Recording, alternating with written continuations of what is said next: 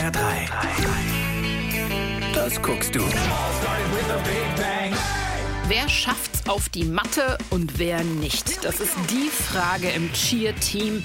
Es gibt mehr Cheerer als Plätze auf der Wettkampfmatte.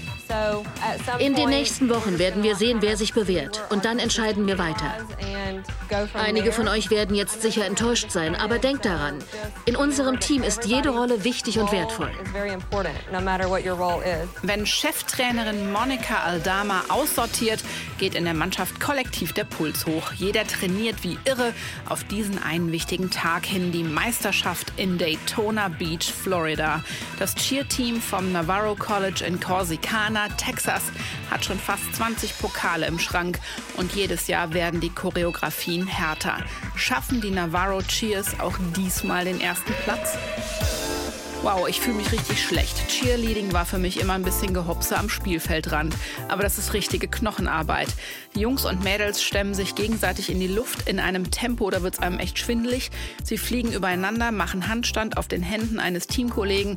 Ein bisschen wie Cirque du Soleil, nur mit weniger seltsamen Klamotten und mit coolerer Musik.